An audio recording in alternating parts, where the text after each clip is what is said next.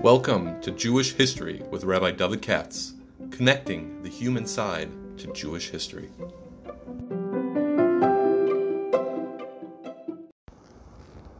For sponsorship opportunities or to support this podcast, please visit our donate page at www.support.rabbidavidkatz.com. Hi, it's Thursday, and um, to do the Haftarah. We got a sponsor today. I want to talk about uh, something first, and then we'll get right to the Haftarah. Uh, some of my favorite people are the sponsors. Uh, just want to say two or three things. First, um, number one, I finished most of my uh, lecture series. So if you go on the YouTube, you'll see that I was doing this summer.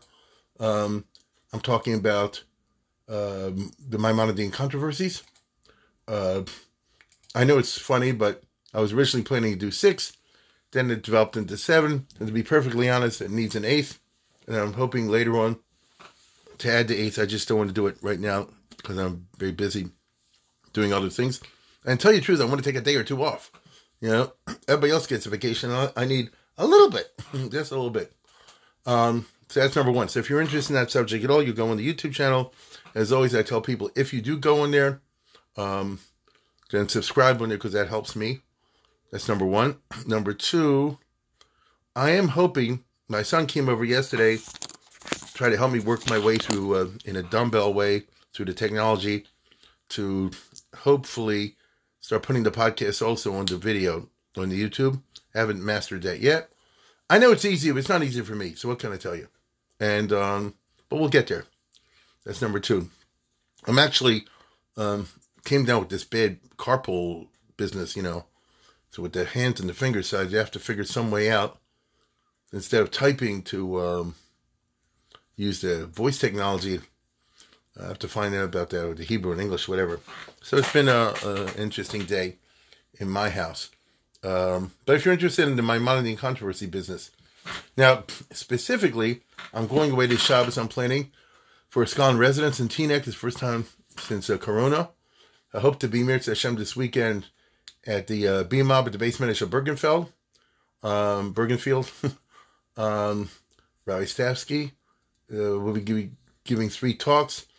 Um, one in the morning after davening called concerning coercing hashkafa, the disagreements between Tosas, the Rambam, and the Rashba in the Maimonidean controversies, which I'm pulling out a certain strand from the lectures and giving it a certain focus. Again, it's called coercing hashkafa? Question mark the disagreements between Tosis, Ramban, and the Rashba in the Maimonidean controversies. In the afternoon, I hope to give a talk before Mincha, that'd be 7 o'clock, in other words, uh, on a topic called Blank Pages in Jewish History, question mark, the era of late antiquity. I'm not sure you know what late antiquity is, but if you go there, you'll find out. And in Shal Shudish, I'm doing some local Baltimore stuff. It's called a YU in Baltimore at the beginning of the 20th century, question mark, an unknown tale of American Jewish history, which probably no one's ever heard about. Um, so that's the plans I have for Shabbos um, this weekend in Teaneck. Um, so I know I always run into people there I see, I know from other times, and that's the plans for this weekend. Uh, I think that's it. Now let me get right down to the body of my remarks. I'm going to do the Haftorah today. Our uh, talk is being given the excuse me, let me rephrase that. Today's uh, podcast is being sponsored by uh, uh, Shlomi and Bridget. Let's put it that way. Uh, Shlomi and Bridget Freund, Shlomi Freund Bridget Gentlemen, and I did their wedding a year ago. I thought it was today. That's what we're doing today. It was a uh, Tu B'Av, but it was around the beginning of August, so mamish exactly this time. And what's really funny is, it seems like a thousand years ago because it was the middle of Corona. And I remember the Mamish, a regular wedding, except it was modified by the fact that everybody had to wear a mask. Except those people who didn't wear masks. You know how that goes. Uh, even in Baltimore. And um, it was a very nice wedding. But I remember I always worried. The guy next to me not wearing a mask. I'm wearing a mask. You know, I was uh, freaking out that way. But it was a very uh, beautiful wedding. And they're two of my favorite people. And therefore, I want to wish them a happy first anniversary. And it's so, so nice that they want to um, celebrate it in a number of ways. One of them being to sponsor a podcast in commemoration of their uh, Simcha. And it was a big Simcha, and I hope it'll be a big Simcha. Uh, that's number one. Now, today's Haftarah, of course, we're in the Shiva de Nechemta. Last week was Shabbos Nachmu, isn't that right? Am I right? Or was it Shabbos Nachmu last week? Or the other one?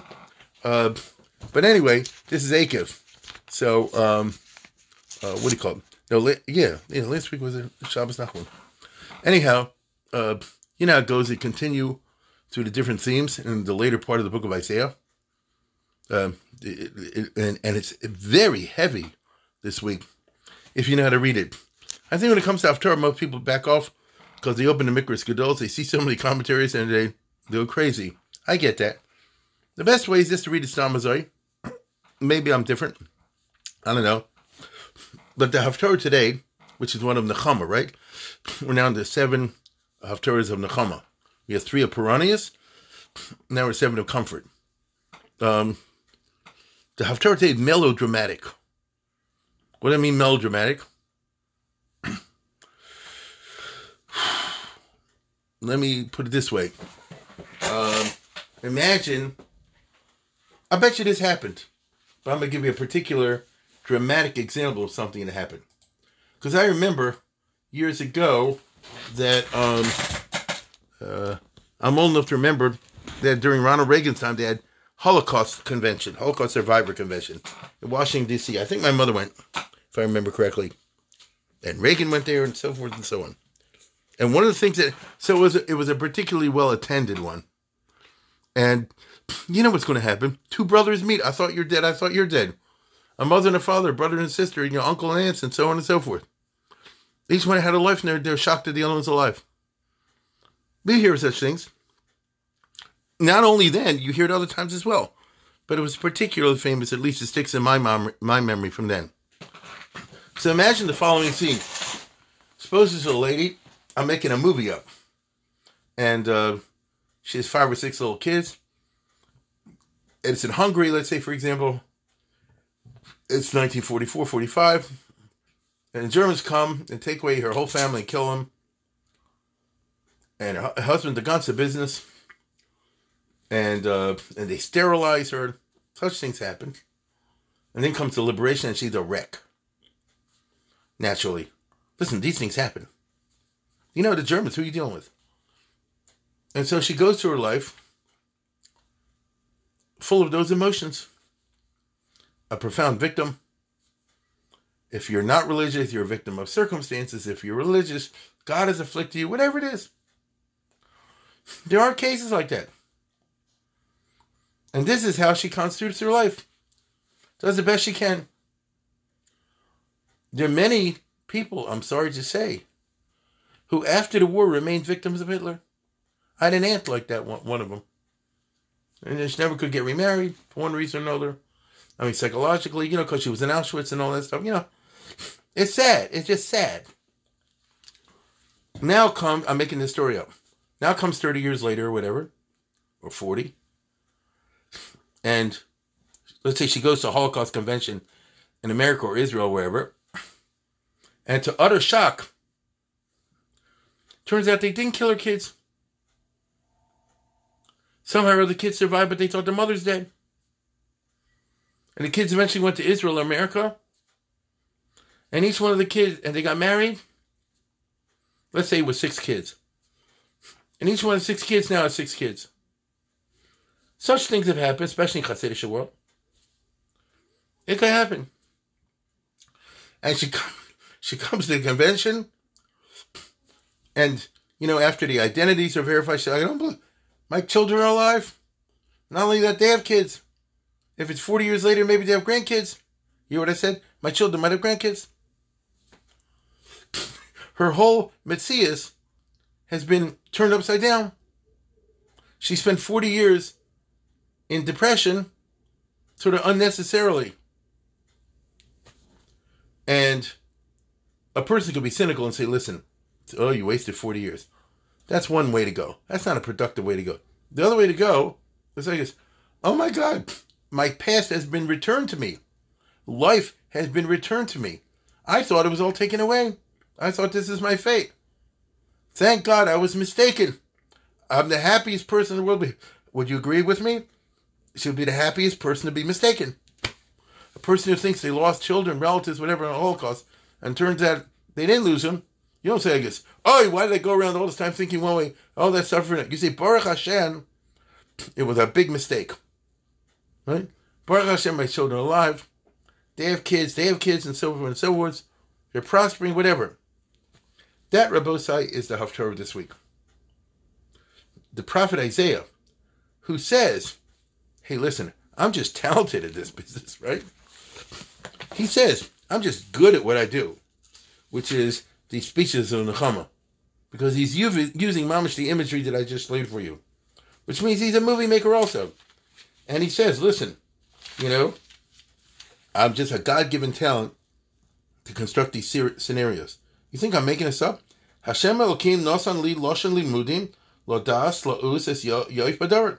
God has given me loshen limun a talented tongue that I should know how to sustain with words those who are weary. Lodas laus es yoif davar. Yor baboker baboker limudim. He wakens me as he learned, right? And Yeshai says, listen, in order to do this, I had to experience suffering. Uh, Gavi nosati lamakim v'lechayla portim uh, panilo started to become sarok. I had to steel myself to think in different ways than Hamon on the public. So I had to go what we would call radical Navardic training. Radical, you know, Navardic from the 1920s. Correct? That I would go and say what I want. Shai said, How did I become the prophet that I became? By not giving a hoot what anybody else thinks. Right? Because then you're bound by convention. This way I don't give a darn what you think. Gave you the. If people slap me, I, I turn the other cheek. This is where it comes from. My cheeks to those that plucked out my beard. Um, Panilo started McClumisrook. I didn't hold my face back from people to spit on me. So I trained myself early in life not to give a hoot what anybody else thinks, to call it the way I see it. And God liked that, and that's why I became a prophet. Therefore, I'm, I'm, I'm endowed with a poetic ability to express the Nechama in an unusually vivid way, which is the body of the Haftorah that we're reading the Shabbos, which, if you understand what it means, is a very powerful scene. Because in the scene, it's not a lady who survived Auschwitz, it's the land of Israel. Vatomer Tzion, Azavani Tzion, which is presented as a woman, not Vayomer Tzion, but Vatomer Tzion, right? And she said, like the lady I just described to you, I lost all my kids in the Holocaust. In this case, she talking about the Holocaust of Tisha B'Av, right? Of the Korbanos. Jerusalem destroyed flat, flattened to the ground. Base of Migdash destroyed flattened to the ground. You know, uh, I guess I'm just going to spend the rest of my existence in a depression. Uh, uh, it's bad. Hashem Shcheichani. Hashem Azavani. And the prophet, speaking on behalf of God, says, Hasish kachisha ula ben gam tishnach and God says, I will never forget you. Even if there's a time period when a mother forgets a baby she lost, which is never. But let's say it happened. First of all, I'm not right. I don't want to know this. You don't want to know this. But theoretically, let's talk about someone who got married at the age of 18, had a child, child died in one of these uh, crib situations, which happens. Is that terrible? Let's say she goes on to have, I'm making this up. Let's say she had, goes on to have 10 children. You know what I'm saying. But Gam says, even if, if, if a thing like that could be made forgotten, but I would never forget you. Right? And God says something very unusual. He says, I don't have you because I have a tattoo of Klal Yisrael. You think I'm making it up? I have engraved you on the palms of my hands. God says to Sion. So how do you engrave something? You can't engrave something. First of all, I don't know. In California, they can do anything. Nowadays, what they do with the skin, Vesachnish. But I'm going to go with Pashab Shad as I understand it, which is a tattoo of some kind or other which are disgusting, but the whole world's now into tattoos. It's, it shows you, you know, the Mishigas of fashion. Okay? So, Hannah, I've engraved on the palm of my hands. I tattooed Jerusalem or Tzion on the hands. Chomasach negdi some different. I always see your walls. We see this today with the people with the crazy tattoos. Suppose somebody, I'm just making this up. Suppose somebody did what I just said. There probably are people like this. You know, in in America, you have tattoos of this and the other. Who knows what they got in Israel? I remember years ago, me and Karen, we were once in Israel, my wife and I, and we are waiting for a bus. Oh, it's a long time ago. I'm standing at the bus stop.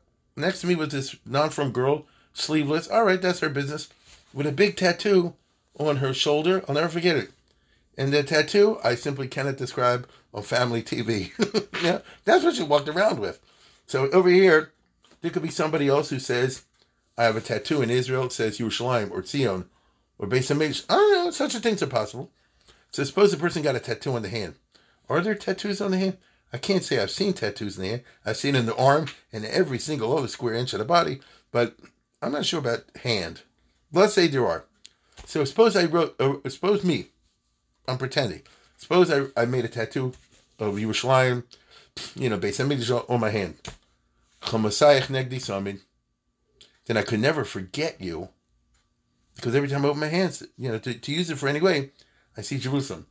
So that's the Moshel. He said, God says to Sion, I tattooed you on my hand, and it's not going away. And therefore, it's a sign, it's a Moshel, that I'm not going to forget you, period. All right? So all of a sudden, you already have very vivid language. That's why he said, listen, I'm just good at this. Hashem el kim nosani loshin limudim. I'm just, I'm just good at this, okay? If I say so myself. Now, what he tells Sion is, you think that you have no future because your children are destroyed, and I am here to tell you your children were not actually destroyed. They went into Golis, which is a completely different thing. Because that may one day you could have a reunion. You see?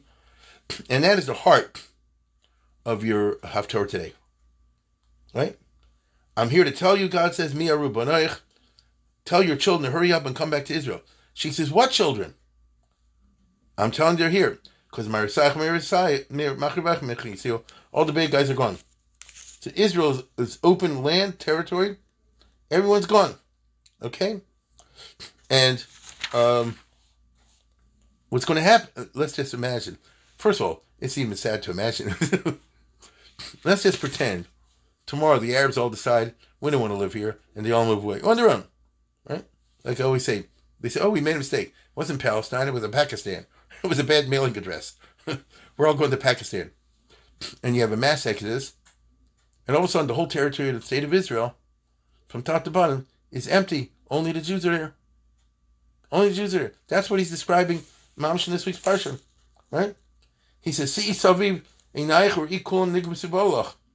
uh, everybody's coming to Israel, and the others, the Machrizach, and the others are leaving. Okay? So you end up with an empty, barren country waiting for you. And they're going to fill your country like jewelry. Tilbasha is kashim kakala. So you will look at a map of Israel, and you'll say, here's Tel Aviv, here's Haifa, here's this town, this town, Bnei Brak, this, this, this, this, this. And each one will be an item of jewelry on the body of the Jewish people. Each one will represent a city. The way a Yemenite bride, each one is a piece of jewelry you know, Isaiah elsewhere has those 24 items of the bride of yesteryear.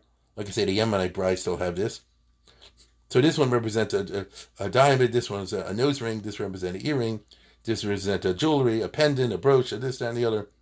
Like I said, each one is an adornment. So it's just a very beautiful way of talking, right?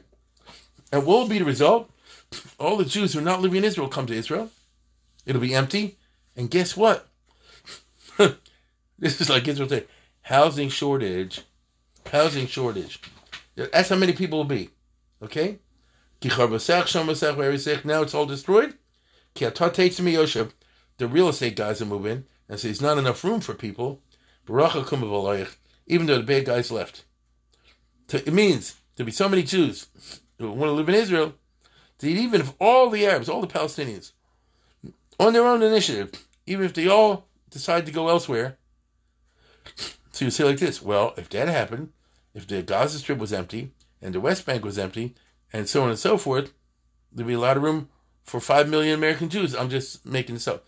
Five million American Jews to move there, a million Russians and others and stuff like that. So Israel tomorrow can move in six million people because they would take the place where it was living by the six million Arabs. No, there'll be a lot more than that. And you'll say there's a housing shortage, there's a land shortage in Eretz Yisrael. So whereas, you see, you and I are living in a time when we've seen the rebirth of Israel, whatever your politics are. It is a fact. Israel's not a wasteland with zero Jews or hardly anybody else, like it was in the time of Mark Twain. Whatever your politics, Israel's a country with a big thriving Jewish population. You also have other populations who want to kill us. But I'm saying there's a big thriving Jewish population. So we're sort of like halfway or part of the way to this Haftarah. But imagine 100 years ago, 200 years ago, Israel was empty, a wasteland. There was hardly anybody there. Now you see the Jews are moving to be millions. And takes me Miyoshe. It's not enough land, or maybe not enough resources. As we all know, Israel faces existential water problems because not enough people. There are those in Israel who are environmentalists. They say we better stop telling people not to have babies because there's not enough, you know, resources to go around. I do not agree with them. It's a complicated discussion if you want to go about it intelligently. I do not agree with them, but I do hear where they're coming from. On the other hand, he's saying over here, you know, um, it's going to be crazy, right? You won't be enough. Uh, I foresee a time. And he says, you think it's not true? Oh,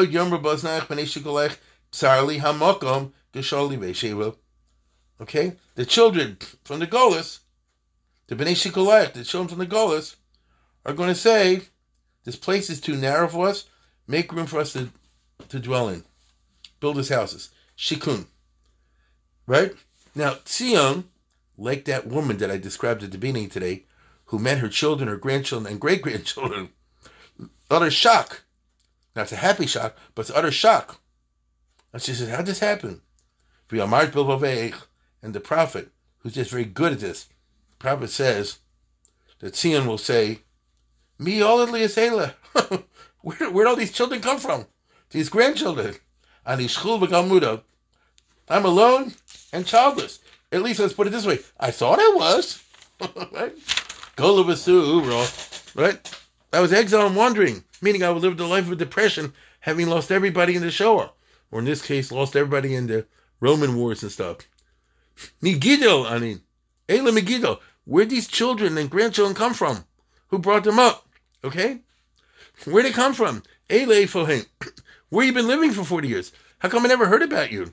You know? It's, it's a shock. And God says, it can happen. Not only can happen, they were in exile, but when the right time comes, the Goyim themselves will bring them to Israel on a free a free plane ticket. I will raise up my hand, meaning God said, I'll, I'll make something happen in history. And the Goyim themselves will deliver your children to Israel in their arms and they'll your daughters they'll carry on their shoulders. In other words, they will provide free, um, you know, uh, free free transportation. if you to be cynical, it's like this: any country is like this. You get the Jews out of here, we'll pay we'll pay a ticket, right? They'll pay the ticket. You know, get the Jews out of here, we'll give it free. It's like somebody doesn't like you know black people. So, oh, we'll pay for them to go to Africa. All the racists, you know. So, oh, we don't like the Jews We'll pay for them to go. That's what he's saying. And princes will be your foster fathers and your nursing mothers. Now, it depends how you want to play this. But let's put it this way Who brought about the modern Israel? Um, elites from the West. You know, Balfour, people like that.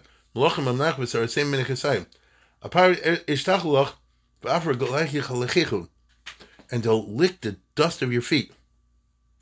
Right? Now, how do you say you lift the dust of the feet? You want to know something? We've come to see it. I don't mean this in a bad way. I mean in a good way. You have, like now, um, a lot of these, what you know, Pastor Hagee, you know, I'm talking about Jerry Falwell. A lot of these groups that the mamas say, offer They're happy to lick the dust of your feet, meaning we want to be part of the process of Klal Yisrael because those who bless you are blessed, and those who curse you are cursed. We want to be among the blessed as we all know, Trump said when he moved the embassy to his, to Jerusalem, he said the Jews didn't give me jack, and the Christians sent me a million letters, you know, of congratulations. And he goes on to say, You tell me it's impossible? There are countries the Jews will never get out of? Hayukach mi gibur malkoach, shall the prey ever be taken from the mighty, or the captives of the victors be delivered? It doesn't happen in regular war that the mighty people take captives and you ever get them back. Hashem says, Well, I can do anything I want. You're dealing with a God here. I moved the historical process, and this sounds to me like Russia. Remember the Soviet Union for decades and decades wouldn't let anybody out? And people's like, you can't get out of Stalin, baby. That's not happening. They don't get out. And Koam Hashem, when I say to get out, to get out. Yemolet. Even the captives of the mighty be free, and the prey of the time be rescued. I can make it happen. I can bring down the Soviet Union and do whatever I want. Okay? And and he says, and those who bothered them, Hachaltis Menachas Besarm. And then instead of eating the Jews, they can eat themselves. Eat their own flesh and drink their own blood. Which which happened to Russia. Okay? So there's a little more, but you get the general idea from what I'm reading. And the reason I'm going through all this is first of all, nobody ever reads it. Number two, uh, it's very vivid. Um, every Jew is supposed to know this. There was a time, I'm not being funny here, 200 years ago, 300 years ago, 400 years ago, and so forth, people knew the Shabbat Nenechemta. I don't know if they knew how to translate every pasuk exactly, but they knew how to translate most of what i have been saying today. And they knew the image. And this fortified the Jewish people down the ages with the idea that nothing is impossible for God. And even though Hayukach, Megibur Malkoch, in Shitz Gimota, there are certain countries that are so powerful that nobody can mess with them, but things can then happen and God messes with them. And the most extraordinary things can happen, and the same people who say you can't leave now not only will leave, but they'll pay for it, like I said before. They'll carry you in their arms and deliver you on their shoulders, as the prophet says over there. Okay? And so, um, don't, uh, what's the right word? Don't fail to have the faith to believe in miracles. Because if you do that, then you're, then you're screwed. Right? It, it can happen. And that's why God says, uh, after he says, I didn't write any bill of divorce, I'm saying this and nobody's listening to me. Hakotzer kotzer got be produced in bikoch lahatzil. You think I got enough strong enough? That's what you know. After the the churban. Um, now, leaving aside the chronology thing, as I spoke about last week about the prophet Isaiah, but assuming he's, he's saying the korban, people were so downtrodden, understandably so, and so yish. And he said, you know, nothing will ever happen. That the prophet has to say, like, is, like God said to Moshe Rabbeinu, it's it's a natural uh, tendency. Even Moshe Rabbeinu said, "Can you supply him with enough food?" Remember, Hatzon Booker uh, Yishochet Lahem Umatzolahem Imis Kol Ayam, whatever Yimatzolahem, and God says, right, Hayat Hashem Tixar. Remember that? It, it sometimes you tell you it's too much. Now we Jews don't believe that because we've been saying the Shibud and Nechemta for two thousand years now. Now I don't think any any frum Jew has a problem believing in prophecy, a, power, the possibility of miracles. But it goes back to these classic texts. Hakotzer kotzer yadim produce in ein b'kol atil. Hein I'm God. I can make the, the seas go uh, upside down, and so on and so forth. So, um, this is the second and among the most vivid of the prophecies. If you want to have a very interesting conversation, a very intelligent conversation, Shabbos table, you'd have like in school, you'd have everybody read this parsha with the English, um, with the English. I would recommend Aryeh Kaplan, but the other one's good also. The uh, what, what's it called? The um, Living Nach. Either one. It's not that long, right? And after everyone's read it, he's like, okay, tell me which of the events of the last 100 years or 150 years would you possibly identify as already having taken place, if not 100%, 5%, 10%, 20%, 30%? How would you analyze the history of the last 100 years or 150 years in light of the prophecies that are recorded in today's Haftorah? If you did that, I think you'd have a very interesting set of responses if people have any historical knowledge whatsoever. I'm not talking about a PhD. Like I said before, England, Balfour Declaration, Jerry Falwell and all the rest of it, Truman, stuff like that. You know, um, now maybe I'm right, maybe I'm wrong, but I think that um, strikes me. Let's put it that way. That you seem to, to fulfill partially of a lot of these things. Now, we haven't seen all the Arabs decide one day we're leaving, and so the country is empty and all the rest of it. But having said that, we do see Israel today uh, taught Tatsi Mishav. There's not enough room. Is a crowding. It's I mean, it's funny, you know, the way it's going.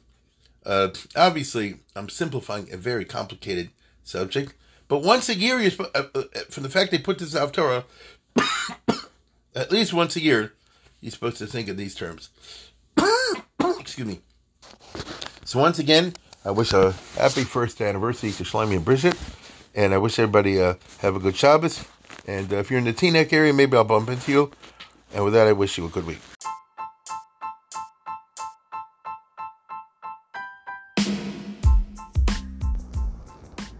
For sponsorship opportunities or to support this podcast, please visit our donate page at www.support.rabbidavidkatz.com.